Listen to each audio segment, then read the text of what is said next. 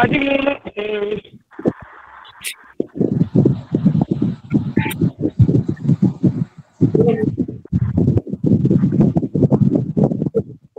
நீதிமொழி பதினேழாவது அதிகாரம் ஒன்றாம் சொல்லப்படுகிறது. பதினாறா?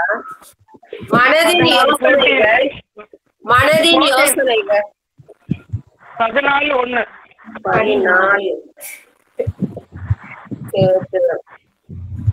புத்தியுள்ள ஸ்ரீ தன் வீட்டை கட்டுகிறாள், புத்தி இல்லாத ஸ்ரீயோ தன் கைகளினால் அதை இடித்து போடுகிறாள்.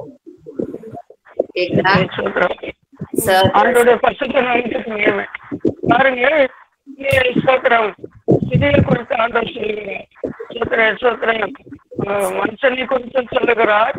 ஆனால் வீட்டை கட்டுகிறது ஸ்ரீதா. சோத்ர அவர்களுக்கு முக்கியத்துவம் கொடுத்திருக்காரு ஆண்டவர். சோத்ர சோத்ர சோத்ரம் சோத்ரம் புத்தியுள்ள ஸ்ரீ தன் வீட்டை கட்டுகிறாள், புத்தி வீட்டை கட்டுகிறாள். சோத்ரம் இருபத்தி எட்டு இருபத்தி எட்டுல சொல்லப்பட்டிருக்கிறது. சோத்ரம் சோத்ரம் பொல்லாப்பறித்து விளைவுவதே புத்தி, தேவனுக்கு பயப்படுவதே நீ. சோத்ரம் போடுங்க. யோபை குறித்து ஆண்டவர் சாட்சி கொள்கிறார், அவன் உத்தமனும் நீதிமனும் சன்மார்க்கனும் தேவனுக்கு பயந்தவனும் பொல்லாப்பறித்து விலகுறவுமா இருக்கிறான் என்று ஆண்டவர் அவனை குறித்து சாட்சி கொடுக்கிறார். எந்த பிள்ளைகளே நாம் ஒவ்வொருத்தரையும் குறித்து கர்த்தர் சாட்சி கொடுக்க வேண்டும். நாம் பொல் சோத்ரம் பொல்லாப்பை விட்டு விலகுறவர்களா இருக்க வேண்டும். புத்தி உள்ளவர்களா இருந்தால் நாம் பொல்லாப்பை விட்டு விலகுவோம். பொல்லாப்பான காரியங்கள், சிலர் கலத்தை மூட்டி விடுவாங்க, தண்டையை தூண்டி விடுவாங்க, மூட்டி விடுவாங்க. இதெல்லாம் புத்தி அச்சவங்க, புத்தி கேட்டவங்க. ரசிக்கப்பட்டவர்களா கூட இருப்பாங்க, அபிஷேகம் பெற்றவர்களா இருப்பாங்க, ஆனா தேவனுக்கு பயப்படும் பயம் இல்லை, தேவனை அறிகிற அறிவில்லை, கர்த்தருடைய வசனத்துக்கு நடுங்கிறது பயப்படுகிறதா இல்லை. கர்த்தருடைய வசனத்துக்கு நடங்கிறதான் தேவனுக்கு பயப்படுகிறது. தேவனுக்கு பயப்படுவதே ஞானம். பொல்லாப்பை விட்டு விலகுவதே புத்தி. பொல்லாப்பான காரியங்கள் வரும்போது நாம் விலகி கொள்ள வேண்டும். என்னுடைய பிள்ளைகள் ஆண்டவர் குறித்து சாட்சி கொடுக்கிறார். அதோட புத்தியுள்ள ஸ்ரீ தன் வீட்டை கட்டுகிறார். புத்தியுள்ள ஒரு ஸ்ரீதான் தன் வீட்டை கட்ட முடியும். தன் வீடுன்னு சொல்லும்போது ஒரு அவங்க குடும்ப வீட்டை குடும்பத்தையே கட்டுறது தான் இருக்கும், ஆனா தனக்கு ஜீவனத்தை கட்டுறது தான் இருக்கும். ரெண்டு இருக்கு. இந்த ஸ்தோத்திரம் குடும்பத்தை கட்டுறது ஒண்ணு, அது உலக பிரகாரமான காரியம். ஆனா ஸ்தோத்திர ஸ்தோத்திரம் நம்முடைய நாம் தான் தேவனுடைய வீடு, நாம் தான் தேவனுடைய ஆளு. அப்போ இந்த வீட்டை நாம் ஆவிக்குரிய சொல்லும் போது ஆவிக்குரிய இதெல்லாம் நாம் கர்த்தருடைய வீடா இருக்கிறோம். அல்ல எல்லோரியா உண்மை உள்ளவர்கள் இருந்தால் நாம் அவருடைய வீடா இருக்கும். இது தேவன் தங்குற ஆலயம், இது தேவனுடைய வீடு. அந்த வீடை நாம் கட்டுவா இருக்க வேண்டும், வீடை இடித்து போடக்கூடாது. அது மாதிரி குடும்பத்தை சுற்றியுள்ள சரியா இருந்தால் குடும்பத்தையும் கட்டுவார்கள், தன்னுடைய ஜீவியத்தையும் கட்டுவார்கள். புத்தி இருந்தால் அதை இடித்து போடுவார்கள். சோத்ர ஆண்டோடைய பசுத்த நாமத்துக்கு மகிமை. பாருங்க சோத்ர, இன்னும் நீதிமொழியின் புத்தகம்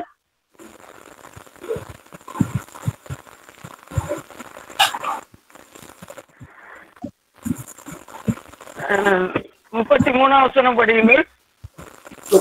பதினாலு அதிகாரத்துல முப்பத்தி மூணு பதினாலு முப்பத்தி மூணு நீதிமொழி முப்பத்தி மூணு. புத்திமானுடைய இருதயத்தில் ஞானம் தங்கும், மதியினிடத்தில் உள்ளதோ வெளிப்படும். பாருங்க, புத்திமானுடைய இதயத்திலே ஞானம் தங்குமா? இந்த ஞானம், புத்தி, அறிவு இது மூணு ஒண்ணுதான், ஒண்ணு மாதிரி தான். இந்த ஞானம் இருக்கிற இடத்துல புத்தி இருக்கும், இருக்கிற இடத்துல ஞானம் இருக்கும். சோத்ரே சோத்ரே சோத்ரே ஆண்டோடைய பரிசுத்த நாமத்துக்கு மகிமை உண்டாவதாக. சோத்ரே சோத்ரே சோத்ரே சோத்ரே பாருங்க, ஒரு வீட்டுல சொத்துற சொத்துற சொத்து அறிவு இல்ல ஞானம் சொத்துற செல்வம் வெட்டி இது மூணு மூணு பேர் வந்து வாசலை கட்டினாங்களாம் ஒரு வீட்டுல வந்து. சொத்துற சொத்துறம் என்னெல்லாம்? ஞானம் செல்வம், ஞானம் செல்வம் வெட்டி இந்த மூணு பேரும் வாசலை வந்து கட்டினாங்களாம். அவங்க கேட்ட அப்ப வீட்டு உள்ளவங்க வந்து என்ன அப்படின்னு, எங்களை மூணு பேர்ல ஒருத்தரை கூப்பிடும் கூப்பிடுங்க நாங்க வருவோம், யாரை கூப்பிடுங்களோ அவங்க வருவோம் அப்படின்னு சொன்னாங்களாம். உடனே சோத்ர சோத்ரம் மனைவி புருஷன்ட்ட போய் சொல்லிச்சான், ஞானம் வந்து வந்திருக்கு, வெற்றி வந்திருக்கு, செல்வம் வந்திருக்கு, நம்ம எதை கூப்பிடலாம் அப்படின்னு அப்பா சத்திரம் மனைவி சொல்லித்தான் புருஷன் சொன்னாலும் வெற்றியை கூப்பிடு, வெற்றியை கூப்பிட்டா நமக்கு எல்லாமே வெற்றியா இருக்கும் அப்படி. வெற்றி வந்து இப்ப நமக்கு செல்வம் செல்வம் தான் தேவையா இருக்கு, அதனால செல்வத்தை கூப்பிடுவோம். அப்ப மகள் சொல்லிச்சான் செல்வ வெற்றி எல்லாம் வேண்டாம், நமக்கு ஞானத்தை கூப்பிடலாம் அப்படின்னு. அப்ப யாரை கூப்பிடுறீங்களோ அவங்கதான் வருவோம், அப்படி ஞானம் இருந்தா எல்லாமே வரும், எல்லாமே இருக்கும் அப்படின்னு இந்த மகள் சொல்லிச்சான். உடனே சொல் போய் சொல்லி ஞானம் உள்ள வாங்க அப்படின்னு கூப்பிட்டாங்க. கூப்பிட்டோன்னா மூணு பேரும் உள்ள போயிட்டாங்களாம் வீட்டுக்குள்ள. ஆண்டோடைய பசுத்த நாமத்துக்கு மயமே. அப்ப இவங்க கேட்டாங்க, நீங்க மூணு பேர்ல யாரை கூப்பிடுறீங்களோ அவங்க தானே வரலன்னு சொன்னீங்க, ஆனா நீங்க நாங்க ஞானத்தை தானே கூப்பிட்டோம், நீங்க வெற்றி செல்வம் எல்லாம் உள்ள வந்துட்டீங்க அப்படின்னு. இல்ல நாங்க நீங்க ஞானத்தை கூப்பிட்டனாலதான் நாங்க செல்வமும் வெற்றியும் கூட வந்துட்டோம், அல்லது செல்வத்தை கூப்பிட்டா செல்வம் தான் வந்திருக்கோம், வெற்றியை கூப்பிட்டா வெற்றி தான் வந்திருக்கோம், ஆனா ஞானத்தை கூப்பிட்டாதான் நாங்க மூணு பேரும் உள்ள போகணும்னு ஒரு கான்செப்ட். ஞானத்தை கூப்பிட்டா மூணு உள்ள வரணும் போயிடுவோம். பாருங்க தேவனுடைய பிள்ளைகளே, நீ எண்ணத்தை சம்பாதித்தாங்க ஞானத்தை சம்பாதித்துக்கொள் என்று வேதம் சொல்லுது. ஞானம் தான் முக்கியம், பணம் இல்லை முக்கியம், வெற்றி இல்லை முக்கியம். ஞானம் இருந்தா நமக்கு வெற்றியும் வெற்றியும் கூட வருது பாருங்க, செல்வமும் கூட வருது. ஆண்டோடைய பரிசுத்த நாமத்துக்கு மகிமை. அப்போ ஒரு தேவனுடைய பிள்ளைக்கு ஞானம் தான் பயங்கரமான தேவை. என்ன ஞானம்? உலக ஞானம் இல்லை, பள்ளி பாடம் படிக்கிற ஞானம் இல்லை, அதெல்லாம் அழிந்து போறது, அது தேவனுக்கு விரோதமான பைத்தியமா இருக்கிறது. தேவனுக்கு பயப்படுவது ஞானம், தேவனுக்கு பயப்படுற ஞானம், பல்லாபுரத்து விளைகிற புத்தி சொத்து, அதுதான் நமக்கு மிக முக்கியமா இருக்கிறது. அதுதான் நம்ம மேன்மையாக நம்ம கணத்துக்கு நம்ம உயர்த்துகிறதா இருக்கிறது. சொத்திர சொத்திர சொத்திரம் ஞானமுள்ள மனுஷனுடைய இதயத்துல புத்திமானுடைய இதயத்திலும் ஞானம் தங்கும் பாருங்க. அப்ப புத்தி ஞானம் எல்லாம் சேர்ந்துதான் இருக்குது பாருங்க. சொத்திரம் ஒரு புத்திமானுடைய இதயத்துல ஞானம் தங்குமா, புத்திமானுடைய இதயத்துல ஞானம் தங்கும். அப்பா சொத்திரம் புத்தி உள்ள ஸ்ரீ வீட்டை கட்டுகிறார். புத்தி உள்ள தேவனுடைய மக்களாய் பொல்லாப்ப விட்டு விலகிறவர்களாய் தேவனுக்கு வாழ்ந்தவர்களா இருக்கும் போது நம்முடைய ஜீவியத்தையும் நாம் கட்டி எழுப்போம், நம்முடைய குடும்பத்தையும் நாம் கட்டி எழுப்போம். அல்ல எல்லோயா சோத்திரம் சோத்திரம். நான் புத்தி உள்ள தேவனுடைய பிள்ளைகளா இருந்தால் நம்முடைய ஞானம் தங்கி இருக்குமா. சோத்திர சோத்திர சோத்திரம். ஞானம் இருந்தா எல்லாமே வருது, புத்தி இருந்தா எல்லாமே வருது, புத்தி இருந்தா அதோட அறிவும் வருது. சோத்திர சோத்திர சோத்திரம். பணம் பொருள் இல்ல, அழிந்து போற காரியங்கள் அல்ல, அழியாத ஆண்டவர் இருக்கிற புத்தி நியமம் அறிவு இதை நாம் தேடும் போது ஆண்டவர் எல்லாத்தையும் நம்ம அளவில்லாம நமக்கு கொடுக்கிற தேவனா இருக்கிறார். கர்த்தருடைய பரிசுத்த நாமத்துக்கு மகிமை. அடுத்தது சோத்ர சோத்ர சோத்ரம் நீதிமொழி ஒன்பதாம் அதிகாரம் ஒன்பது பத்து படிங்கள். நீதிமொழி ஒன்பது ஒன்பது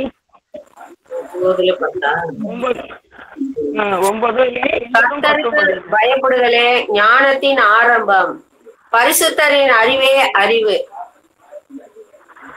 பாருங்க, கர்த்தருக்கு பயப்படுதலே ஞானத்தின் ஆரம்பம். கர்த்தருக்கு கர்த்தருக்கு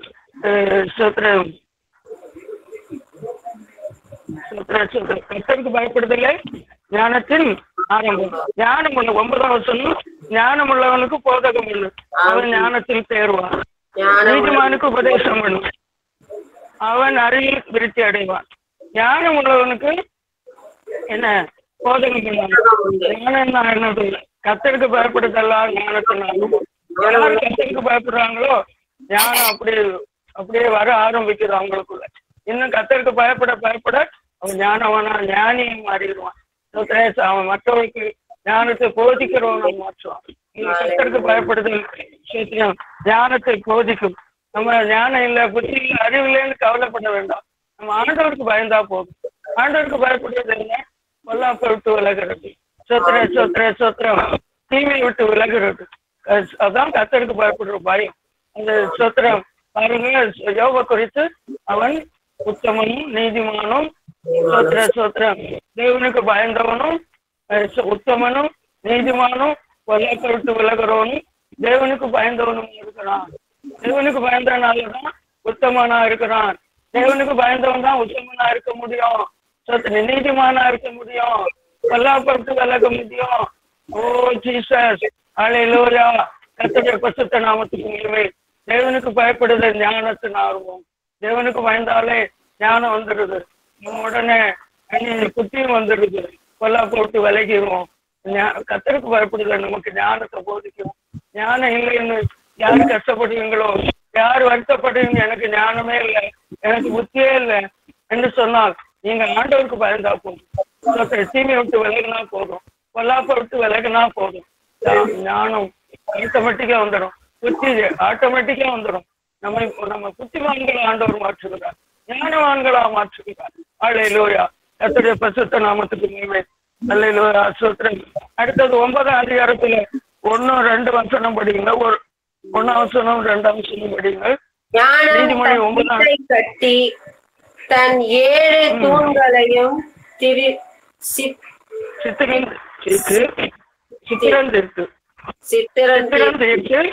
தன் கொழுத்த ஜந்தியை அடித்து திராட்சை ரசத்தை வார்த்து வைத்து தன் போஜன பந்தியை ஆயத்தப்படுத்தி. ஞானம் தன் வீட்டை ஞானம் தன் வீட்டை கட்டுதான்.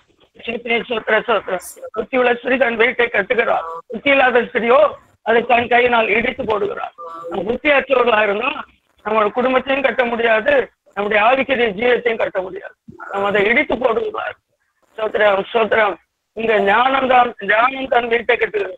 நான் புத்தி உள்ளவர்களா இருந்தா சோத்திரம் பாருங்க, புத்திமானுடைய இதயத்துல ஞானம் தங்குது.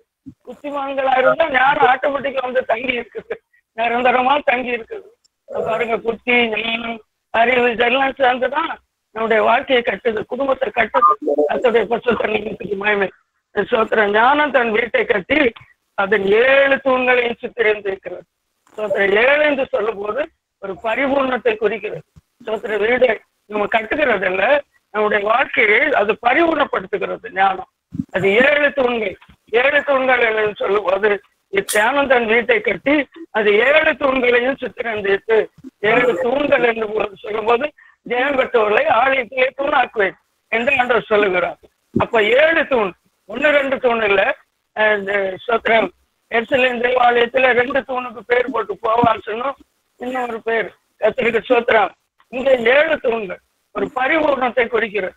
அப்ப ஆண்டவர் நம்முடைய ஜீவத்தை கட்டி எழுப்பத்தக்கதாக கர்த்தர் நமக்கு சோத்திரம் நாம் பரிபூர்ணம் உடையவர்களாய், சோத்திர சம்பூர்ணம் உடையவர்களாய், நாம் பரிசுத்திலே பூர்ணம், சோத்திரம் அன்பிலே பூர்ணம், விசுவாசத்திலே பூர்ணம், பாடுகளிலே பூர்ணம், நிறைய பூர்ணம் இருக்கு. சோத்திர தேவ சித்தம் செய்கிறது பரிபூர்ணம் பூர்ணம், தேவ சித்தம் செய்து முடிக்கிறது ஒரு பூர்ணம். சோத்திரம் இதெல்லாம் ஏழு தூண்களை சுத்திரந்தித்து. அப்ப அந்த பரிபூர்ணம் அடைந்ததுதான் நான் ஜெயம் பெற்றவர்களாய் தூணாய் மாற முடியும். மரகுறையெல்லாம் தூணா நிக்க முடியாது. ஆண்டவருடைய பரிசுத்த நாமத்துக்கு மகிமை. பாருங்க, சோத்திர சோத்திர சோத்திர சோத்திரம். அப்ப சொல்ற ஞானம் தன் வீட்டை கட்டி தன் ஏழு தூண்களையும் சுத்திருந்து. நம்முடைய ஆவிக்குரிய ஜீவத்திலே நாம் ஞானம் இருந்தால் நாம் பரிபூர்ணம் உடையவர்களாய், ஆண்டவருக்கு பூர்ண உணவாட்டியாய், அவருக்கு ஏற்ற பரிசுத்தமாக்கப்பட்ட சுத்திகரிக்கப்பட்ட பழுதற்ற மாசத்தை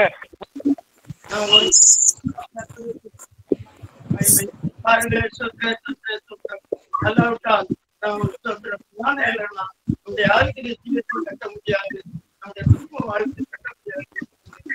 இதனால நாம் தேவனுக்கு மக்களாய் ஒரு தேவனுக்கு சொல்லாப்படுவாய் எப்போதும் எப்படி காணப்படும்போது நம்முடைய ஆரோக்கிய ஜீவன் கட்டப்படுவது மாத்திரமல்ல அது பரிபூர்ணம் செய்கிறது. ஆண்டவர் ராஜ்யத்திலே ஆண்டவர் வரைக்கு பூர்ண உணவாட்டு சபையாக அது நம்மை மாற்றுகிறதா இருக்கிறது. இருபத்தி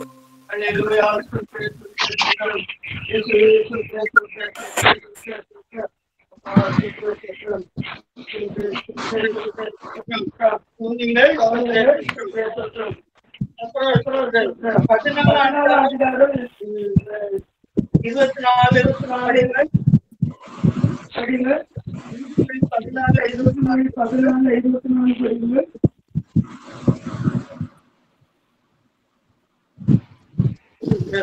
அவர்கள்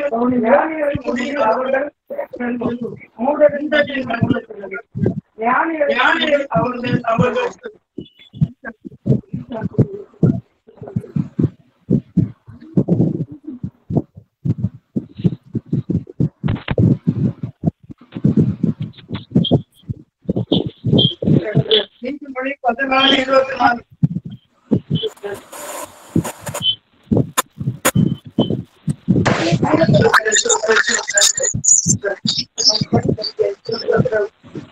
பாருங்க, ரெண்டு மணி பதினாறு இருபத்தி நாலு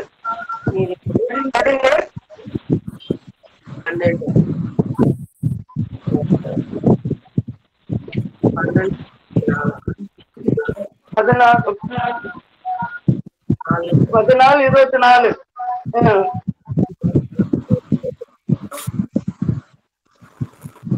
ஞானிகளுக்கு முடி ஞானிகளுக்கு முடி அவர்கள் செல்வம், மூடரின் மூடரின் மதி மூடத்தனமே மூடத்தனம். பாருங்க, ஞானிகளுக்கு முடியினால் முடியும்னா என்னது? தலைமுடி இல்ல, கிரீடம். ஞானிகளுக்கு முடியும்னா என்னது? தலைமுடி இல்ல, தலைமயிர் இல்ல, அது கிரீடத்தை குறிக்கிறது. ஞானிகளுக்கு முடி அவர்கள் செல்வம். சோத்திர ஞானம் இருந்தாலே அவர்களுக்கு செல்வம் கிரீடமா வருது. சோத்திர சோத்திரம் அடே லோயா. ராஜ முடி முடியாக வருகிறது. ஞானம் இருந்தாலே அவருடைய செல்வத்தினால் அது முடி சூட்டும். அடே லோயா. மூடருக்கு சோத்திர சோத்திரம் செல்வம். மூடரின் மதியனும் மூடத்தனம் தான். ஆனா செல்வருடைய செல்வ ஞானியுடைய சோத்திரம் முடி அவருடைய செல்வமா இருக்கிறது. தேவனுடைய பிள்ளை, அப்ப ஞானம் இருந்தா அந்த அந்த வீட்டுக்குள்ள ஞானத்தை கூப்பிட்டோன்னே அந்த செல்வம் வெற்றி எல்லாம் கூட போனாங்க. அது மாதிரி ஞானம் தான் மிக முக்கியமானது. ஞானம் இல்லைன்னா ஒரு மனுஷனுக்கு எவ்வளவோ சொத்து இருக்கலாம், ஆனா ஞானம் இல்லாத ஒரு பிள்ளை இருந்தா அது எல்லாம் அழிச்சு போடும். கெட்டவமானம் போல கெட்டவமானம் தன்னுடைய சொத்தையெல்லாம் அழிச்சா அநேகரை நான் கேள்விப்பட்டிருக்கேன். பெற்றோர் பயங்கரமா பாடுபட்டு கஷ்டப்பட்டு அவங்க சாப்பிடாம குடிக்காம ஒடுக்காம செல்வத்தை சேர்த்து வைப்பாங்க. நம்ம பிள்ளைகள் நல்லா இருக்கணும், ஆசீர்வாதமா இருக்கணும். கடைசியில பார்த்தா அந்த பிள்ளை குடியனா வெறியனா பூதாரியா அந்த அந்த செல்வத்தை பாதுகாக்காதவனாய் அதை அழிக்கிறவனா விற்று விற்கிறவனாய் ஆண்டவர் அந்த அப்படியே அந்த குடும்பம் அழிந்து போகக்கூடியதான் காணுகிறது. ஏன்னா அவருக்கு ஞானம் இல்லை. சோத்திர சோத்திர சோத்திர சோத்திரம் ஞானம்தான். ஒரு ஞானியுடைய முடி அவனுடைய செல்வம். அவனுக்கு ஞானம் இருந்தா போதும், செல்வம் கிரீடமாக வருகிறது. ஆண்டுடைய பசுத்த நாமத்துக்கு மகிமை. சோத்திர சோத்திரம். அடுத்தது பதினைஞ்சாம் அதிகாரம் ஏழாம் வசனம் படியுங்கள். ஏழு ஞானிகளின் உதடுகள் அறிவை இறைக்கும், மூடரின் இருதயமோ அப்படி அல்ல. பாருங்க, ஞானிகளின் உதடுகள் அறிவை இறைக்கும். இறைக்கணும்னா இறைச்சிட்டே இருக்கும், தண்ணி இறைக்கிற மாதிரி ஊறிட்டே இருக்கும். அவங்க பேச பேச அறிவு வந்துட்டே இருக்கும், ஞானம் வந்துட்டே இருக்கும். ஞானிகளின் உதடுல அறிவை இறைக்கும். ஞானிகளின் உதடுல அறிவு இருக்கும். ஞானம் இல்லாதவங்க அறிவுல இந்த சொத்திரம் அந்த சொத்திரம் மதிகேடு தான், புத்தினம் தான், அறிவில்லாத வார்த்தைகள் தான். ஞானிகளுடைய இருதயம் சொத்திரம் உதடுகள் அறிவை இறைத்து கொண்டே இருக்கும். சிலர் பேசுவாங்க ஞானம் வாங்க, அவங்க பேச பேச கேட்க நமக்கு கேட்கலாம் போல இருக்கும்.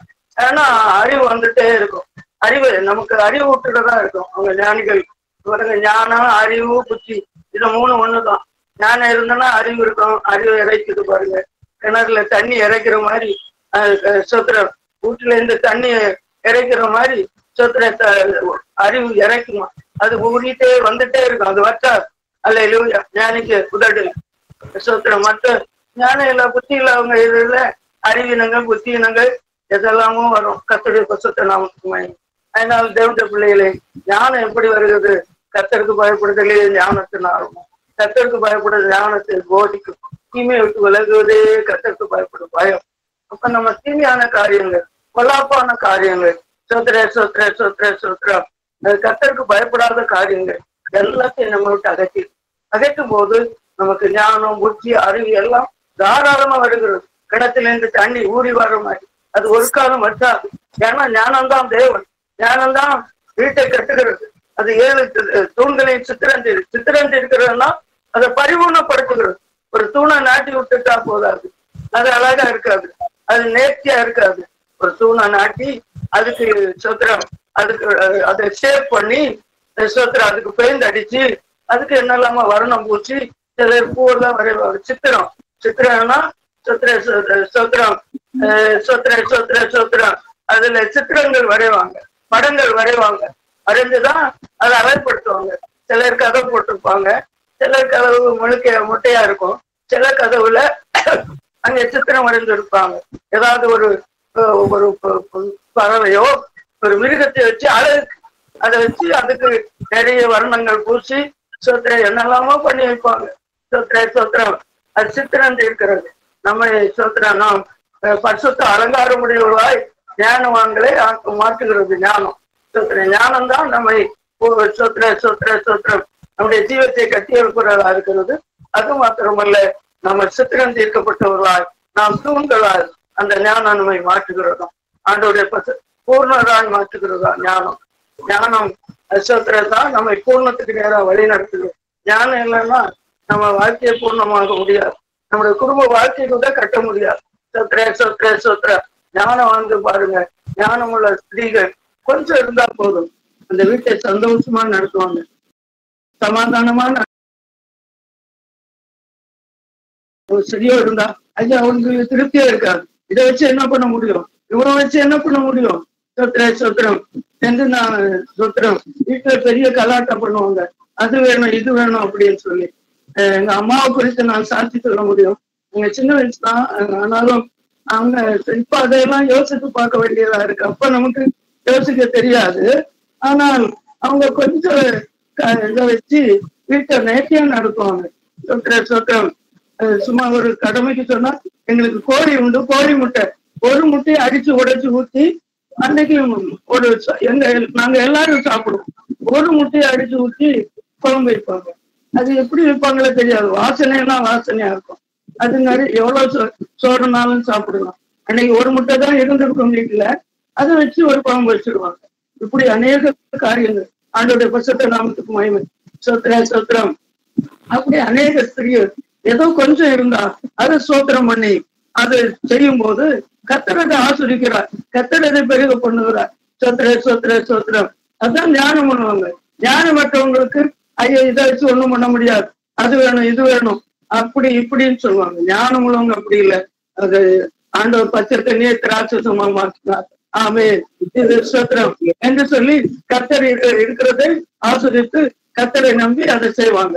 என்ன சொல்லுவாங்க, ஐந்தப்ப ரெண்டு மீன் கொஞ்சம் தான் இருக்குது, அதை சோத்திரம். அவர் ஐந்தப்ப ரெண்டு மீனை ஆசிரித்த போது ஐயாயிரம் குடும்பம் சாப்பிட்டு பன்னெண்டு கூட நிறைய மீன் எடுக்க போனாங்க. சோத்திர சோத்திர சோத்திரம். அதுபோல ஜபத்துல சில முன்ன எல்லாம் நம்ம கொஞ்சம் இருக்கிறவங்களுக்கு மாத்திரம்தான் ஏதோ கொஞ்சம் வச்சிருப்போம், ஆனா சிலர் கூட வந்துடுவாங்க. ஐயோ எங்களுக்கு இல்ல ஐந்தப்ப ரெண்டு மீன் ஆசிரித்து ஆண்டவர் அதை திருப்பி ஆசிரிப்பான், நிச்சயமா அப்படி ஆசிரித்து மீதி கூட இருக்க பண்ணுவான். ஆண்டோட பத்தாவதோ தெரியாதோன்னு இருப்போம், ஆனா எல்லாரும் சாப்பிட்டு திருப்தியா மீதி கூட இருக்க பண்ணுவான். நம்முடைய ஆண்டவர் அற்புதமானவர். ஆண்டவரை விசுவாசிக்கும் போது, ஆண்டவர் வார்த்தையை நம்பும் போது நமக்கு அந்த ஞானம் புத்தி இருக்கும்போது கத்துறதை அவருமா ஆசிரிக்கிற தேவனா இருக்கிறார். போதும் என்கிற மனதுடனே கூடிய தேவபக்தியே மிகுந்த ஆதாயம். ஆதாயம்னா லாபம். அல்லேலூயா. கர்த்தருடைய பரிசுத்த நாமத்துக்கு மகிமை உண்டாவதாக. பாருங்க, சொத்திர சொத்திர சொத்திர சொத்திரம். அப்புறம் சொத்திர சொத்திரம் பதினாலாம் வசனம் படிங்க. பதினைஞ்சாம் வசனத்துல புத்திமானின் மனம் அறிவை தேடும், மூடரின் வாயோ மதியினத்தை மேயும். பாருங்க, புத்திமானுடைய மனம் அறிவை தேடுதான். இந்த ஞானம் புத்தி அறிவு மூணும் செஞ்சே வந்துட்டு இருக்கு. ஞானம் இருக்கிற இடத்துல அறிவு இருக்கும், புத்தியும் இருக்கும். புத்தி இருக்கிற இடத்துல ஞானம் இருக்கும், அறிவு இருக்கும், எல்லாம் இருக்கும். அவங்க சோத்திரம் மூணு பேர் வந்தாங்கல்ல, ஞானத்தை கூப்பிட்டோம்னா செல்வம் வெற்றி எல்லாம் கூட போன மாதிரி அவங்கள்ட்ட ஞானம் இருக்கணும், புத்தியும் இருக்கும், அறிவு இருக்கும். இங்க பாருங்க, அதெல்லாம் சொல்ற சோத்திர புத்திமானுடைய மனம் அறிவை தேடும். நான் புத்திமான்களா இருந்தா அறிவை தேடிட்டே இருப்பேன். அறிவு என்ன, அறிவானது என்ன என்று பரிசுத்தரை அறிகிற அறிவே அறிவு, ஆண்டவர் அறிகிற அறிவு தான் அறிவு. மற்றபடி எந்த உலகத்தை எதை அறிந்தாலும் மாயெல்லாம் அழிஞ்சு போகணும். ஆண்டவர் அறிகிற அறிவு. சோத்திரத்தை நமக்கு எவ்வளவு தேவையா இருக்கு. ஆண்டவர் மகா பெரிய தேவன். அவர் அறியணும்னா அவரோடு நெருங்கி நெருங்கி வாழணும், அவரோடு சேர்ந்து வாழணும். சேர்ந்து வாழும்போதுதான் அவரை கொஞ்சம் கொஞ்சமா நம்ம அறிய முடியும். பரிசுத்தரை பரிசுத்தரை அறிகிற அறிவு தான் அறிவு. ஞானம் புத்திமானுடைய மனம் அறிவை தேடிட்டே இருக்கும். நான் இன்னும் கர்த்தரை அறியணுமே, இன்னும் ஆண்டவரை பற்றி அறியணுமே. அவர் யாரு, எப்படிப்பட்டவரு, அவருடைய வல்லமை எப்படிப்பட்டது, அவருடைய அர்ப்பணம் எப்படிப்பட்டது, அவருடைய செயல்கள், அவருடைய கிரியைகள் எப்படிப்பட்டது, அவருடைய பரிசுத்தம் எப்படிப்பட்டது. பரிசுத்தம் பரிசுத்தத்துக்கு அளவே கிடையாது. அறிவுக்கும் ஆண்டவருக்கு அறிவுக்கும் அளவு கிடையாது. ஞானத்துக்கும் அழிவு. அவர் தான் ஞானம், அவர் தான் புத்தி, அவர் தான் சோத்திரம், அறிவு. எல்லாத்துக்கும் இருப்பிடம் புறப்படும் அவர் தான். அல்லே லூயா, சோத்திர சோத்திரம். அவருக்கு பயப்பட பயப்பட, அவருக்கு பயந்து தீமையை விட்டு விலகி விலகி வாழ, சோத்திர சோத்திரம், நமக்கு அறிவு நிறைந்துட்டே வரும். சோத்திர சோத்திர சொத் சிலர் ரசிக்கப்பட்ட தேவண்ட பிள்ளைகள் படிப்பறிவே இல்லாத இருப்பாங்க, ஆனா ரொம்ப ஞானமா இருப்பாங்க. நானே ஆச்சரியப்பட்டிருக்கேன். சில ஊழியக்கார அக்காமாரெல்லாம் பார்த்து, அவங்க மூணாம் கிளாஸ் நாலாம் கிளாஸ் தான் படிச்சிருப்பாங்க, ஆனா ரொம்ப ஞானமா இருப்பாங்க. எங்க ஞானம்? அங்க ரசிக்கப்பட்ட அபிஷேகம் பெற்றவங்க, கிருபை பெற்றவங்க. ஊழியத்தை ரொம்ப ஞானமா செயல், மற்றவங்களோட பழகிறது, விசுவாசிகளை இது பண்றது எல்லாமே ரொம்ப ரொம்ப ஞானமா இது பண்ணுவாங்க. கர்த்தருக்கு சோத்திரம். ஏன்னா கர்த்தருக்கு பயப்படும். நமக்கு கூட அந்த ஞானமே இருக்காது. நானே ஆச்சரியப்படுவேன். அதை லூயா, அது தேவன் கொடுக்குற தேவனிடத்திலிருந்து வருகிற ஞானம். தேவனுக்கு பயப்பட பயப்படத்தான் அந்த சோத்திர சோத்திரம் நமக்கு அந்த ஞானம் கடந்து வருகிறது. ஞானம் இருந்தா எல்லாமே இருக்கும். அதான் செல்வத்தை கொண்டு வரும், அதான் கிரீடத்தை கொண்டு வரும், அதான் சோத்திர சோத்திரம் நமக்கு மேன்மையை கொண்டு வரும், மகிழ்ச்சியை கொண்டு வரும். சோத்திர சோத்திர சோத்திரம். ஆண்டோடைய பரிசுத்த நாமத்துக்கு மகிமை உண்டாவதாக. அடுத்தது சோத்திர சோத்திரம்.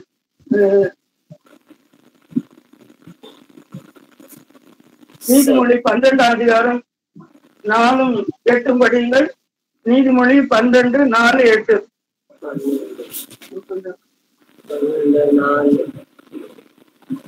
குணசாலியான ஸ்ரீ தன் புருஷனுக்கு கிரீடமாயிருக்கிறாள்.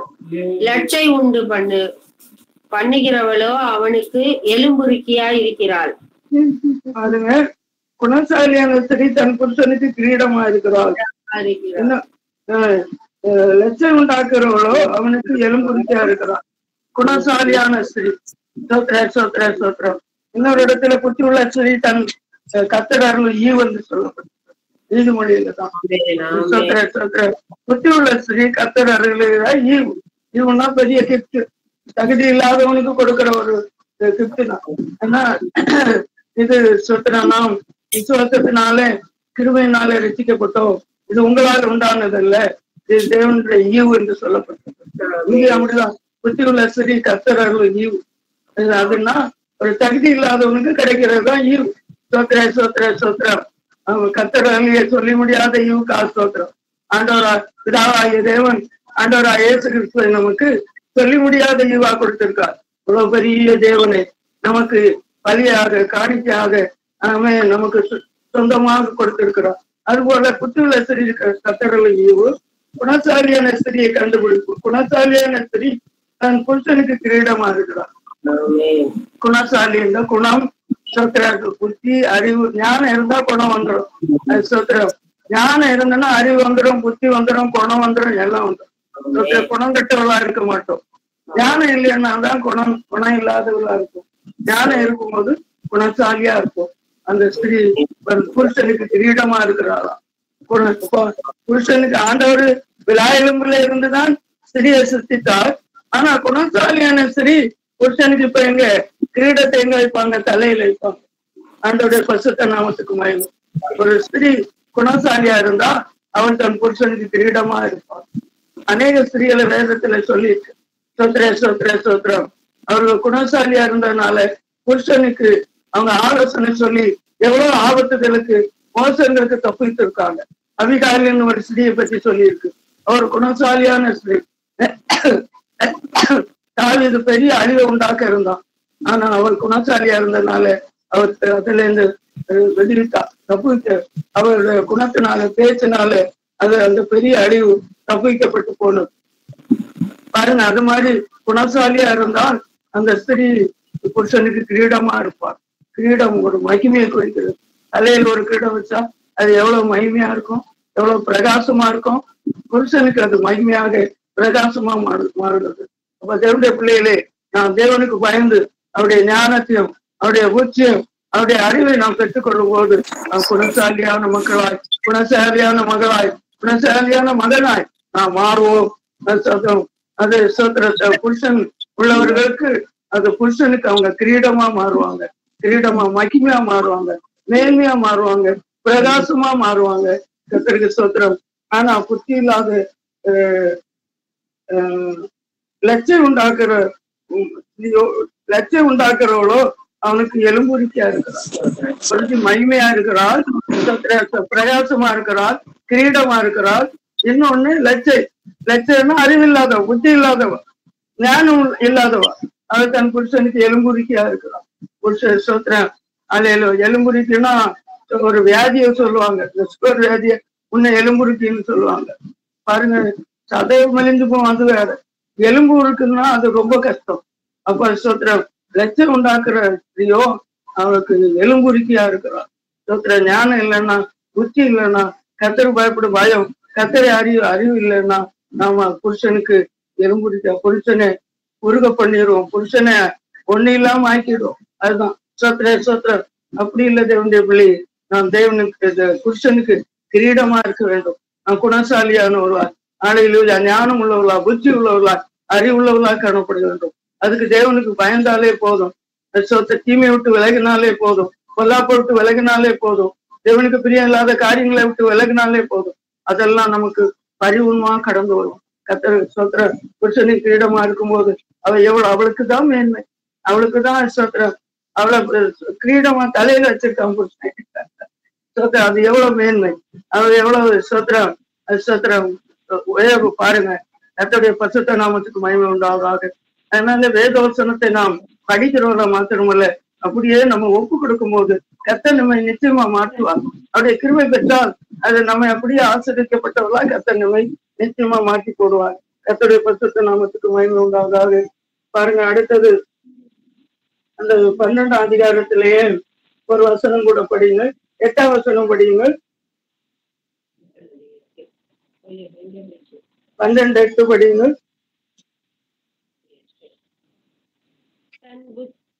தன் புத்திக்கு தக்கதாக மனுஷன் புகழப்படுவான், மாறுபாடான இதயம் உள்ளவனோ இகழப்படுவான்.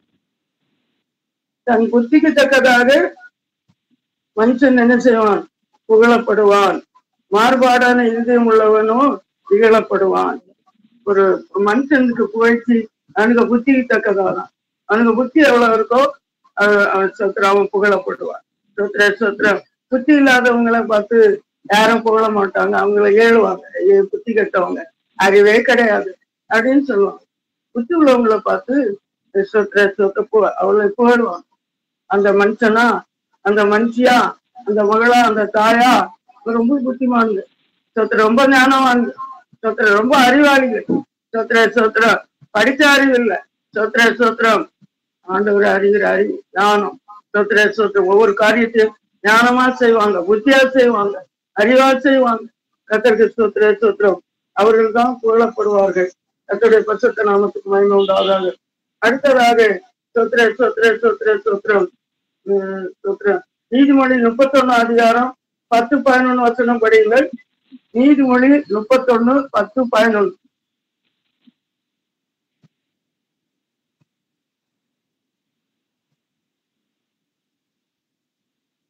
கடைசி அதிகாரம் பத்தாம் வசனம் பதினொன்னாம் வசனம் படியுங்கள். அவன்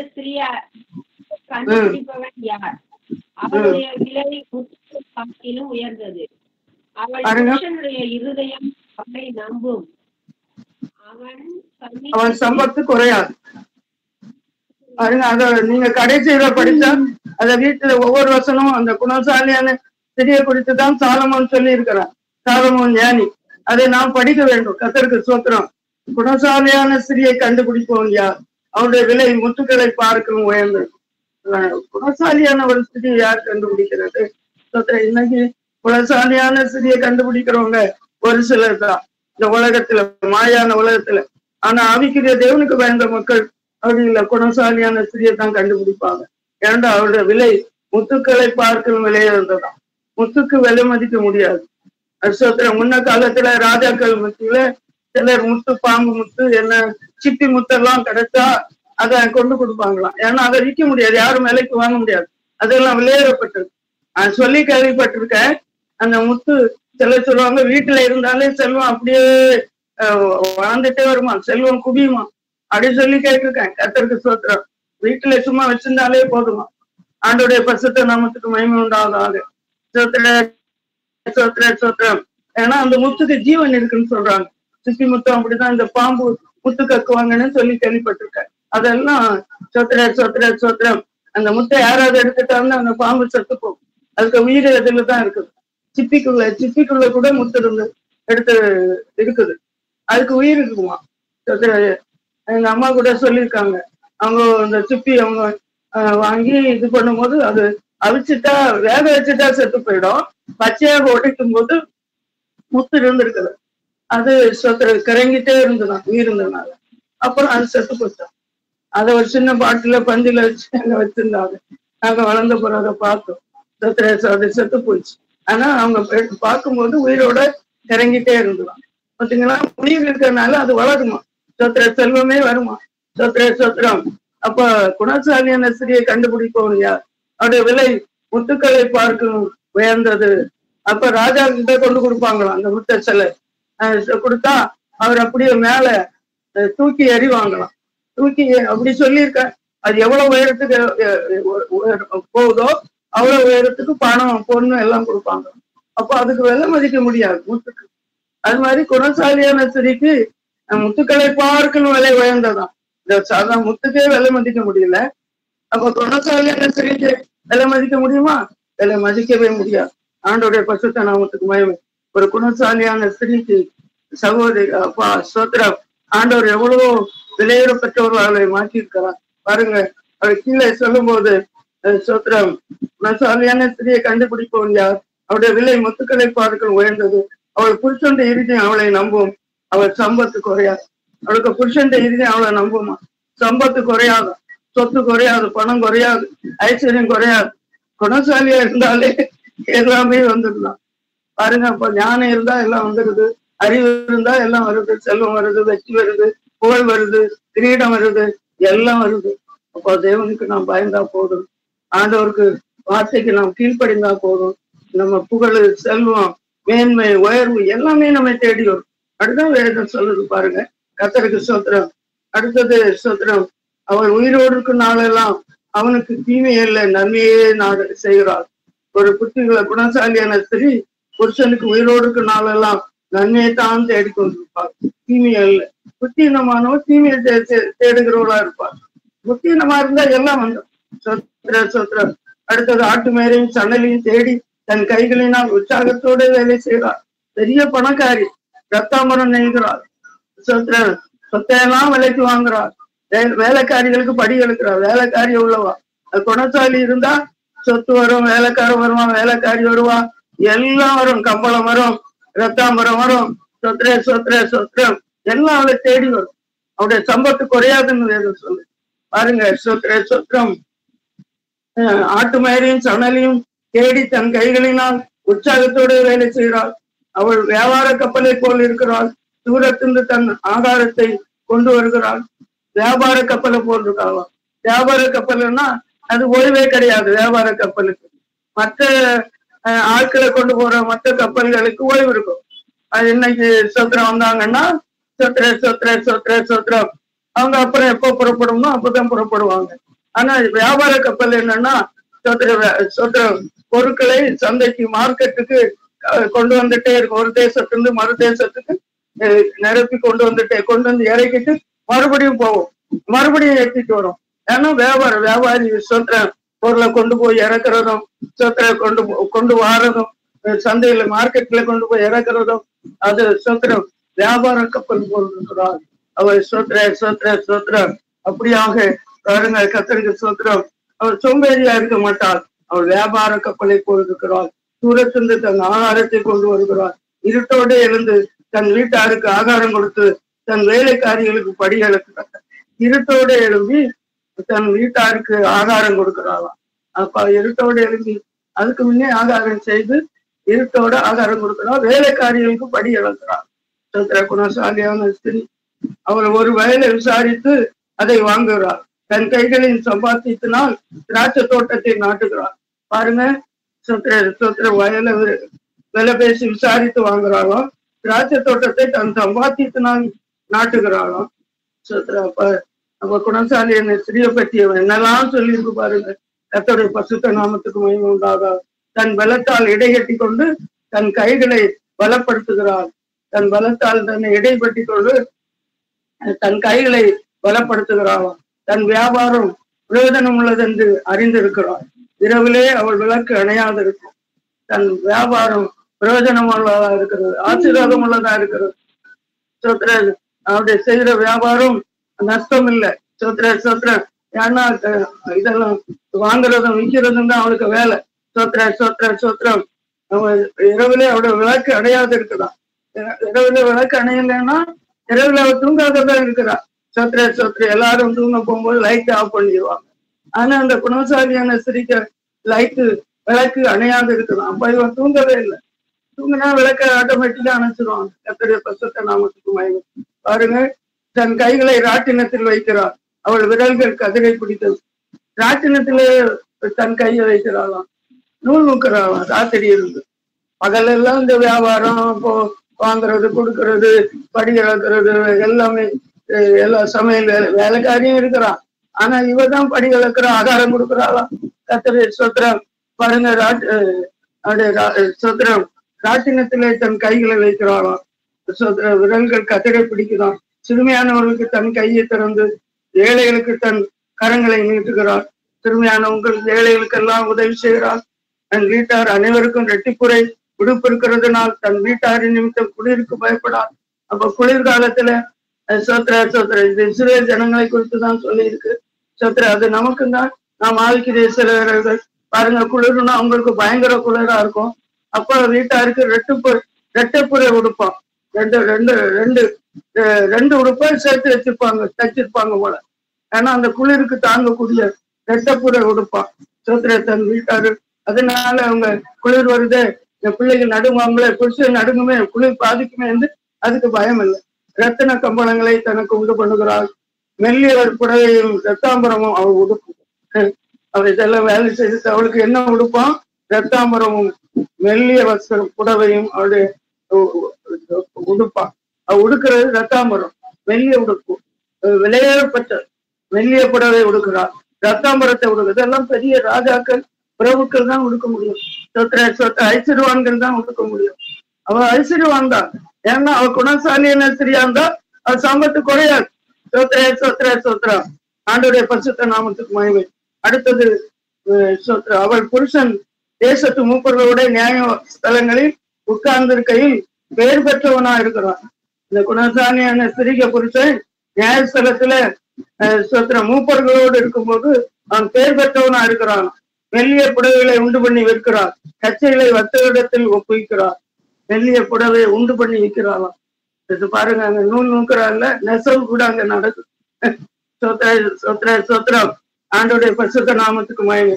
அவள் உடை வளமும் அலங்காரமுமா இருக்கிறது. வருங்காலத்தை பற்றி மகிழுகிறார். அவளுக்கு அலங்காரத்தை பற்றி கவலையே இல்லை. அவளுடைய உடை வளமும் அலங்காரமுமா இருக்கிறது. சோத்ர சோத்ர சோத்ரம் இந்த உடை என்று சொல்லும் போது நம்முடைய வாழ்க்கையை கூட குறிக்கிறது. ஆவிக்குரிய வாழ்க்கை. சோத்ர சோத்ரம் அதான் வஸ்திரம். அசுரத்தை கரைப்படுத்திக் கொள்ளாது. அசுரத்தை கரைப்படுத்தானா ஜீவத்தை கரைப்படுத்தாதேன்னு தான்.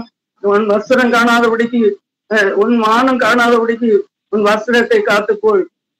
வஸ்திரம் என்று சொல்லும் போது நம்முடைய வாழ்க்கையை குறிக்கிறது, ஜீவத்தை குறிக்கிறது. அவருடைய உடை என்று சொல்லும் போது அவருடைய ஜீவத்தை குறிக்கிறது. அவருடைய சோத்ரம் அவருடைய உடை வளமும் அலங்காரமா இருக்கான். சோத்ர சோத்ரம் அவருடைய வாழ்க்கை பலமுள்ளதாய் ஆவிக்குரிய ஜீவத்துல பலவீனப்பட்டவள்ல, அவள் விசுவாசத்துல பெரியவளாய் வல்லவளாய் எல்லாத்திலும் அவள் பலமுள்ளவளாய் அலங்காரமுடையவளாய் இருக்கிறார். சோத்ர சோத்ர வருங்காலத்தை பற்றி அவள் மகிழ்கிறாள். தன் வாயை ஞானம் திற விளங்க திறக்கிறார். வாய் திறக்கும்போது ஞானம் தான் வரும். ஞானமான வார்த்தைகள் தான் வரும், அறிவான வார்த்தைகள் தான் வரும். சோத்ர சோத்ர வாய் திறக்கும்போது தன் வாயை ஞானம் விளங்க திறக்கிறார். தயவுள்ள போதனை அவள் நாவின் மேல் இருக்கிறது. அவருடைய போதனை எல்லாம் தயவுள்ள போதும். என்னுடைய பிள்ளைகளை கர்த்தருடைய பரிசுத்த நாமத்துக்கு மகிமை உண்டாவதாக. சோத்ர சோத்ர சோத்ரம் இந்த வார்த்தைகளை நீங்க வீட்டிலேயும் போய் அடிக்கடி படிக்கணும். சோத்ர அதெல்லாம் நம்முடைய வாழ்க்கையிலே சோத்ர அனுபவமா ஆண்டவர் மாட்டி தருவார். நான் வாஞ்சித்தார் தயவுள்ள போதகம் அவள் நாவல் மேல் இருக்கதான். அவளுக்கு சோம்பலின் அப்பத்தை புசியாமல் தன் வீட்டு காரியம் எப்படி நடக்கிறது என்று கண்ணோக்கமா இருக்கலாம். சோம்பலின் அப்பத்தை அவ புசிக்கல. எப்ப கொஞ்சம் தூங்கலாம், எப்ப இன்னும் கைமடைக்கு தூங்கலாம், இன்னும் கொஞ்சம் நேரம் தூங்கலாம் அப்படின்னு இராம தன் வீட்டு காரியம் எப்படி நடக்கிறது கண்ணோக்கமா இருக்காங்க. வீட்டுக்காரர் வேலைக்காரர் வேலை செய்யறாங்க, வேலைக்காரிய வேலை செய்யறாங்க, நிறைய வியாபார கப்பல் போ வாங்குறதும் கொடுக்கறதும் பேசுறதும். அப்ப அந்த காரியங்களும் அவ கண்ணோக்கமா இருக்கிறான். அவ கொஞ்சம் ரெஸ்ட் எடுக்க நம்ம தூங்கும் அப்படின்னு இல்லை, அது கண்ணோக்கமா இருக்கிறான். குணசாலியான ஸ்திரீ அப்படிதான் இருப்பான். அவள் பிள்ளைகள் எழும்பி அவளை பாக்கியது என்கிறாரு. அவள் புருஷன் புருஷனும் அவளை பார்த்து அநேகம் பெண்கள் குணசாலிகளா இருந்ததோடு நீயோ அவர்கள் எல்லாருக்கும் மேற்பட்டவள் என்று அவளை போடுகிறார். பிள்ளைகளும் புருஷனும் அவளை போடுகிறார்கள். தேர்ந்த பிள்ளை குணசாலியான தேர்ந்த பிள்ளைகள் இப்படிதான் காணப்படுவார்கள். புருஷன் சொல்றான், அநேக குணசாலியான ஸ்திரீகளை நான் பார்த்திருக்கேன், ஆனா அவங்களை பார்க்கலும் நீ மேற்பட்டவளா இருக்கிறாள், எல்லாரும் பொறுப்பும் மேற்பட்டவள் என்று அவளை போடுகிறாள். சௌந்தரிய வஞ்சனம் உள்ளது, அழகு வீண், கத்தருக்கு பயப்படுற ஸ்திரீயே போடப்படுவாள். ஆமே, இங்க பாருங்க, கத்தருக்கு பயப்படுதான் ஞானம் தன் ஆரம்பம். இங்க சொல்லப்பட்டிருக்கிறது சௌந்தரிய வஞ்சனை உள்ளது, அழகு வீண். சௌந்தரியத்துல வஞ்சனை இருக்கும். சொத்ர சொத்ர சொத்ரம், அவன் வஞ்சனக்காரன்னு சொல்லுவாங்க. சொத்ர சொத்ரம், சௌந்தரியத்துல வஞ்சனை இருக்கு, அழகு வீண். அழகு ஒரு புரோஜனை இல்லை, அழகு வீணுன்னு சொல்லப்பட்டது. ஞானம்தான், புத்தி தான், அறிவு தான். ஞானம் உள்ள ஸ்திரியோ போலப்படுவோம். அறி சொத்ர சொத்ர சொத் அழகுள்ளவர் போலப்படுவான்னு இல்லை, சௌந்தரியம் உள்ளவர் ஸ்திரீ போலப்படுவான்னு இல்லை, கத்தருக்கு பயப்படுற ஸ்திரியே போலப்படுவார். நாம் கத்தருக்கு பயப்படும் போது நமக்கு ஞானம், புத்தி, அறிவு, குணம், குணசாலியா மாறுவோம். அந்த மகளா ரொம்ப குணசாலி, ரொம்ப கட்டிக்காரி, அவ்வளவு மாதிரி கிடையாது. சோத்திரம் ரொம்ப நல்ல குணம், சோத்திரம் அப்படின்னு சொல்லுவாங்க கத்தருக்கு. சோத்திரம் அது போலதான் இந்த ஸ்திரியை குறித்து இங்க சொல்லப்பட்டிருக்கிறது. சௌந்தரியம் வந்து நம்மளது அழகு வீணும், கத்தருக்கு பயப்படுற ஸ்திரியே போலப்படுவாங்க. கத்தருக்கு பயந்து தீமையை விட்டு விலகி, சோத்திரம், யாரு கத்தருக்கு பிரியமில்லாததெல்லாம் விட்டு விலகி விலகி இருக்கிறாங்களோ அவங்கதான் கத்தருக்கு பயந்தவர்கள். அவங்கதான் ஞானவாங்க, புத்திமாங்க, அறிவாளிகள், குணசாலி. அவள் கைகளின் பலனை அவளுக்கு கொடுங்க. அவளுடைய செய்கைகள் வாசல்களில் அவளை போல கடுது. பாருங்க, புருஷன் போடுறான், பிள்ளைகள் போடுறாங்க, மற்றவங்க போடுறாங்க. இப்போ அவளை எங்க அவள் கைகளின் பலனை அவளுக்கு கொடுங்கள். அவளுடைய செய்கைகள் வாசல்களில் அவளை போல கடுவது. அவருடைய செய்கை, வேலைகளுக்கு இறங்குறா, சிறுமியானவுக்கு இறங்குறா, அப்ப அவருடைய வாசல்ல அவளை போடுவாங்களாம். எல்லா வாசல்ல வர மக்கள், வீட்டுக்கு வர மக்கள் எல்லாம் அவளை போயிடுவாங்க. ஏன்னா எல்லாருக்கும் உதவி செய்யறான், எல்லாருக்கும் நன்மை செய்யறான், எல்லாருக்கும் நல்ல குணசாலியா இருக்கிறான். கத்தருடைய பசுத்த நாமத்துக்கு வேண்டும். தேவனுடைய பிள்ளையை கத்தருக்கு சொத்திர சொத்திர சொத்திரம். அப்படியாக தேவன் சொத்திர சொத்திரம் இப்படிப்பட்ட தேவனுடைய பிள்ளைகளா இருக்க வேண்டும் என்று கத்த நம்மை விரும்புகிறார். பாருங்க, நம்ம இது பெண்களுக்கு மாத்திரமல்ல, ஆண்களுக்கும் சேர்த்துதான். சொத்திர கத்தருக்கு பயந்தாலே அவளுக்கு ஞானம் வந்துடுது, எல்லாமே வந்துடுது, புத்தி வந்துடுது, அறிவு வந்துடுது, குணம் வந்துடுது. எல்லாருக்கும் அறிவு முக்கியம், ஞானம் முக்கியம். சோத்திரம், ஞானம், இந்த புத்தி முக்கியம். புத்தி, அறிவு, ஞானம் இல்லைன்னா உலகத்துல ஒண்ணுமே பண்ண முடியாது. என்ன படித்திருந்தாலும் சரி, என்ன பண்ணியிருந்தாலும் சரி, சோத்திரம் அதெல்லாம் வீணா போயிடும். சோத்திர சோத்திர சோத்திர சோத்திரம். ஆண்டோடைய பரிசுத்த நாமத்துக்கு மகிமை. தேவனுக்கு பயப்படுற பயம்தான். சோத்திர அல்லேலூயா. கர்த்தருடைய பரிசுத்த நாமத்துக்கு மகிமை. அது நம்மை மேன்மைக்கு கொண்டு போறது, நம்மை உயர்வுக்கு கொண்டு போறது தேவனுடைய பிள்ளையை. அல்லேலூயா. சொத்ர சொத்ர சொத்ரம். அடுத்தது சொத்ர சொத்ரம் இருபத்தி நாலாம் அதிகாரம், நீதிமொழி இருபத்தி நாலாம் அதிகாரம் பதினாலாம் வசனம் படிங்க.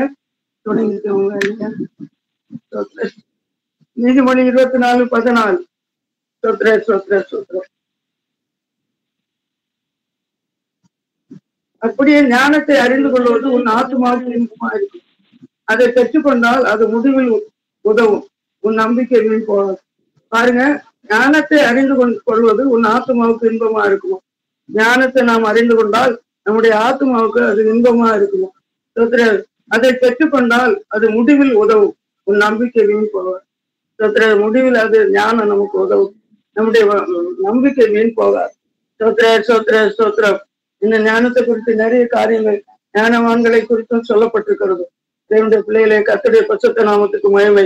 நமக்கு ஞானம் முக்கியம், அறிவு முக்கியம், புத்தி முக்கியம், நம்முடைய குணம் முக்கியம். நாம் குணம் மாறினவங்களாய் நம்முடைய மனம் மாறும்போது குணம் மாறும். மனம் மாறலைன்னா குணம் மாறவே மாறாது. மனம் மாறினவங்க நம்ம குணசாலியா மாற முடியும். சொத்திர சொத்திர சொத்திரம் சொத்திரம் மனம் மாற மாற நம்முடைய குணங்கள் குணங்கள்லாம் நம்முடைய குணாதிசயங்கள். சொத்து சிலருக்கு கோபம் இருக்கு, எரிச்சல் இருக்கும், பொறாமை இருக்கும், சொத்திர இதெல்லாமும் இருக்கும், பெருமை இருக்கும், சொத்திர வேற்றுமை இருக்கும். சொத்திர சொத்திர சொத்திரம் இன்னும் சொத்திரம் மற்றவங்களுக்கு பேசுறது இருக்கும், இப்படி நிறைய இருக்கும். இதெல்லாம் சொத்திர சொத்திரம் என்ன நம்ம குணம் குணங்கட்ட தன்மை சொத்திரம். நான் மனம் மாற மாற நம்முடைய குணம் மாறிட்டே இருக்கும். சொத்திர சொத்திர சில சொல்லுவாங்க, இந்த மகன் இப்ப ரொம்ப மாறி போயிட்டான் அநேக சொல்லி நான் கேள்விப்பட்டிருக்கேன். முன்ன பயங்கர பொல்லாப்பான ஆளு, ரொம்ப கடினமான கொடூரமான ஆளு, பொல்லாதவன், இன்னைக்கு அவன் எப்படி ஒரு சின்ன பிள்ளை போல மாறியிருக்கான். சொத்திர சாந்தம் உள்ளவனா மாறியிருக்கான். சொத்திர சொத்திரம் அப்படி ஏசு உள்ளத்துல வந்தோடனே அவர் சாந்தமும் மனத்தான்மையுமா இருக்கிறேன்னு சொல்றாரு. அவருக்கு கொஞ்சம் நமக்கு வந்து ஏன்னா அவர் தானே நம்ம இதயத்துல சிங்காசனம் போட்டு உட்கார்ந்துருக்காரு. நம்ம சிங்காசனம் போட்டு உட்கார இடம் கொடுத்துட்டா அவரு போல நம்ம மாறிட்டே இருக்கும். சொத்திர சொத்திர அவருக்கு இடம் இல்லைன்னா நம்ம குணம் மாறாது. சொத்திர மனம் மாறினாதான் குணம் மாற முடியும். ஆண்டோடைய பிரசத்தை நாமத்துக்கு மயங்கும். குணசாலியாய் சொத்திர குணசீலனாய் சொத்திர நாம காணப்படுவோம். கத்தருக்கு சொத்திரம் ஞானம் தான் நம்முடைய ஆத்மாவுக்கு இன்பமா இருக்குமா, முடிவில் அது நமக்கு உதவுமா, நம்முடைய நம்பிக்கை வீண் போகாதான். என்னுடைய பிள்ளையிலே கத்தருக்கு சொத்திரம். நீ என்னத்தை சம்பாதித்தாலும் ஞானத்தை சம்பாதி, புத்தியை சம்பாதித்துக்கோ. சொத்திரம் அது நீதிமொழியில தான் இருக்கு. ஞானமே முக்கியம் என்று வேதம் சொல்லுது. நீ என்னத்தை உலகத்திலே சம்பாதித்தாலும் சரி, தேவனுக்கு பயப்படுதல் ஜீவனுக்கு ஏதுவானது, அதனால் மரண கண்ணீருக்கு தப்பலாம் என்று வேதம் சொல்லுது. சோத்ரே சோத்ரம். ஆண்டோடைய பரிசுத்த நாமத்துக்கு மகிமை உண்டாவதாக. ஆகியனால சோத்ரம் ஞானமாகிய நான் விவேகத்தோட வாசம் பண்ணி நல்ல நித்தியான அறிவுகளை கண்டடைகிறேன். முத்துக்களை பார்க்கல ஞானமே நல்லது, முத்துக்களை பார்க்கலும் ஞானமே நல்லது, வெளியே பார்க்கலும் புத்தி புத்திமதியை பசும் பொன்னை பார்க்கலும் ஞானத்தையும் அங்கீகரித்துக் கொள்ளுங்கள். சோத்ரர் நீதிமொழி எட்டாம் அதிகாரத்திலே சொல்லப்பட்டிருக்கிறது. ஞானம் கூப்பிடுவதில்லையோ, புத்தி சத்தமிடுகிறதில்லையோ என்று சொல்லி சோத்ர சோத்ரம். அந்த நீதிமொழி எட்டாம் அதிகாரத்தை படிக்கும் போது அங்கே அநேக காரியங்களை ஞானத்தையும் புத்தியும் அறிவும் குறித்து ஆண்டவர் சொல்லி இருக்கிறார். சாலமோன் ஞானியை கொண்டு சொல்லி இருக்கிறார். அல்ல லூயா, ஞானிதான் ஞானத்தை பற்றி எழுதுகிறார். ஏன்னா உலகத்துல முன்னும் பின்னும் இல்லாத யாருக்கும் இல்லாத ஞானத்தை தேவன் அவனுக்கு கொடுத்திருக்கிறார். எத்தனை பட்சத்தை நாமத்துக்கு மகிமை. அதனால நாம் ஞானவான்களாய் புத்திசாலிகளாய் அறிவாளிகளாம் காணப்படுவோம். அப்படி இருக்கும்போது நாம் தேவனுக்கு பயந்த மக்களாய் நாம் நம்முடைய ஜீவத்தை நாம் பூர்ணப்படுத்துகிறாய். நம்முடைய ஜீவியம் பரிசுத்த அலங்காரம் உடையதாய், நம்முடைய வாழ்க்கை கட்டப்பட்டதாய், வாழ்க்கை மேன்மைப்படுத்தப்பட்டதாய், நாம் புகழப்பட்டவர்களாய், நாம் சொத்திர நம்ம குடும்பத்தாராலும் புகழப்படுவோம், மற்றவர்களாலும் புகழப்படுவோம். நாம் குணம் மாறும்போது, நம்முடைய மனம் மாறும்போது, நாம் ஞானவான்களா புத்திசாலி அறிவாளிகளா மாறும்போது சொத்திர சொத்திர கர்த்தர் ஞானமாகிய தேவன் அறிவாகிய ஆண்டவர் புத்தியாகிய தேவன் நம்மிடத்திலே வாசம் பண்ற தேவனா இருக்கிறார். அப்படியா கர்த்தர் நம்மை அப்படி மாற்றி அவருடைய பூர்ணத்துக்கு நேராய் நாம் பூர்ணப்பட்டவர்களாய் அவர் வரும்போது அவரை சந்திக்க நாம் ஆயத்த முடியவர்களாய், நம்ம ஆவிக்குரிய ஜீவத்தையும் வாழ்க்கையும் கட்டுவர்களாய், நம்முடைய குடும்பத்தையும் கட்டுவர்களாய் கர்த்தர் நம்மை மாற்றுவாராக. அதுக்கு வேண்டிய ஞானம் புத்தி அறிவை ஆண்டவர் அளவில்லாமல் கட்டளையிடுவாராக. கர்த்தருக்கு பயப்படுதலே ஞானத்தின் ஆரம்பம். கர்த்தருக்கு பயப்பட ஞானத்தை போதிக்கும். பொல்லாப்பை விட்டு விலகுவதே புத்தி. ஞானவான்களுடைய இதயத்திலே ஞானவான் உதடு அறிவை இறைக்கும் என்று சொல்லப்பட்டிருக்கு. என்னுடைய பிள்ளையே, நம்முடைய ஞானத்தை தேடி எங்கும் போக வேண்டாம், அறிவை தேடி எங்கும் போக வேண்டாம். நாம் ஆண்டவருக்கு பயந்தால் போதும். ஆண்டோட வேதத்தை படித்து என்னதெல்லாம் ஆண்டவருக்கு பிரியமல்லாதோ அதெல்லாம் வெறுத்து ஆண்டவர் பிரிய ஆண்டவருக்கு பிரியமானதை செய்வோம். கர்த்தர் இந்த வார்த்தையின்படி என்ன ஆசிரிப்பாராக. ஆமே. அல்லேலூயா. சோத்ரே சோத்ரே சோத்ரே சோத்ரா சோத்ரப்பா சோத்ரே சோத்ரோ ஜீசஸ். ஆமே. ஓ ரைக்கப்பா சோ கிரேக்கப்பா दिवे का राजा खाना था, दिवे लोक में खाना थी, दिवे रे राजा खादा रखे ना थी, दिवे रे गुरु हाई दबन गोरी, ओ God, अपा so great अपा, it's a mighty God, दिवन set my ground, great to watch one day down one right on, दिवे गनी दमा हाईडन, okay, वो जगन melody अंके like उड़ा and hallelujah hallelujah, आंधोरे पास सोत्रे सोत्र இந்த வார்த்தைகள் வசனங்களுக்காக கூட அனுப்படி சொல்றப்பா. இந்த வார்த்தைக்கு நாங்கள் கீழ்படியவில்லை, செய்து கொடுக்கலாம். நடுங்கவளா பயப்படுவாளாங்கிற மாற்றுங்கப்பா. எப்போது தேவனுக்கு பயந்து வாழ, தேவனுக்கு பயந்து பேச, சிந்திக்க, தியானிக்க, நடக்க, செய்ய தெய்வமே நீ கிருபை கட்டளையிடப்பா. ஆமென். சோத்ரா. ஞானவான்களா, புத்திமான்களா, அறிவாளிகளாய், குணசாலிகளாய், அல்லேலூயா, தேவனுக்கு ஏற்ற பரிசுத்தவான்களாய், பூர்ணமாக்கப்பட்டவர்களாய், வாழ்க்கையை கட்டி எழுப்புறவர்களாய், இந்த குடும்பங்களை கட்டுகிறவர்களாய், தாவே சபையை கட்டுவர்களாய் நீங்க மாற்றி போடுங்க தாவி. அதுக்கு வேண்டிய ஞானம் புத்தி அளவு இல்லாம கட்டளையிடுங்கப்பா. உங்களுக்கு பயப்படு பயத்தினா நிரப்பப்பா. அல்லேலூயா. சோத்ரா சோத்ரா சோத்ரா சோத்ரா அப்பா. சோத்ரா சோத்ரா சோத்ரா ஞானம் எங்களுக்கு, புத்தி எங்களுக்கு, குணம் அது கிரீடமா இருக்கட்டும்ப்பா. குணசாலியான ஸ்திரீ தன் புருஷனுக்கு கிரீடமா இருக்கிறான்னு சொல்லியிருக்கப்பா. சொத்திர சொத்திர தியானம் மனுஷனுக்கு கிரீடமா இருக்கிற முடி, அவனுக்கு செல்வம் என்று சொல்லப்பட்டிருக்கிறது ஞானம் உள்ளவனுக்கு. ஆமென். ஆண்டவரே சொத்திர சொத்திரம் அப்படியே எங்களை மாற்றமே கத்தாவே. அழகுலா கிருபையினால், ஞானத்தினா, புத்தினா, அறிவினால் ஆண்டவரே எங்களை குணசாலிகளாய், குணசீலராய் எங்களை மாற்றி போட முடியாது கத்தாவே. சொத்திர சொத்திர சொத்திர சொத்திர சொத்திரம் ஆண்டோடைய வார்த்தைகளுக்காக சனங்களுக்காக சோத்திரம் பண்ணுவோம். சோத்திர சோத்திரம். ஆமென் ஆமென் ஆமென். ஆண்டவரே அல்லேலூயா. நல்ல நிறுத்தவர்களாய் ஆண்டு தேவசனமாய் ஏற்றுக்கொண்டு அது பலன் செய்ய முடியாது சோத்திரம் பண்ணுவோம். சோத்திர சோத்திரம். ஒரு நாளும் என்னுடைய வசனம் வறுமையாக கத்திடத்து திரும்பாது, அது அவர் விரும்புறதை செய்து அவர் அனுப்புற காரியம் ஆகும்படி வாய்க்கிறபடினால திரை சோத்திரம் பண்ணுவோம். சோத்திர சோத்திரம். அந்த ஆராணை கடந்த மக்களுக்காக, குடும்பங்களுக்காக திரை கண்ணீட்டி கத்தரவரை ஆசிரிக்க முடியாது திரை சோத்திரம் பண்ணுவோம். வசனம் கேட்ட எல்லா மக்களையும் கண்ணீட்டி ஆசிரிக்க முடியாது திரை சோத்திரம் பண்ணுவோம். அது நல்ல விதைகளால் நோர்மேனியா பலம் கொடுக்க பசுத்தாங்க தொடர்ந்து கிரியை செய்ய முடியாது. வாழ்க்கை வாழ்க்கை கட்டப்பட, குடும்பங்கள் கட்டப்பட, அவர்கள் புருஷனால, பிள்ளைகளால, மற்றவர்களால புகழப்பட்டவர்களால் காணப்பட முடியாது திரை சோத்திரம் பண்ணுவோம். சோத்திர சோத்திர சோத்திரம். சௌந்தரியம் வீண், அழகு சோத்திர வஞ்சனை உள்ளது. ஆனா கத்தருக்கு பயப்படுற சிறியே புகழப்படுவார். நாம் கத்தருக்கு பயந்த மக்களா இருந்தால் நாம் மற்றவர்களால புகழப்படுவர்களா இருப்போம். கத்தனமே அப்படியே வழி நடத்த முடியாது. நான் கத்தரை சோத்திரம் பண்ணுவோம். சோத்திர சோத்திர சோத்திரம். யாராவது ஜபிக்க எவப்பட்டா சுருக்கமா உடனே ஜபிங்கள். அல்ல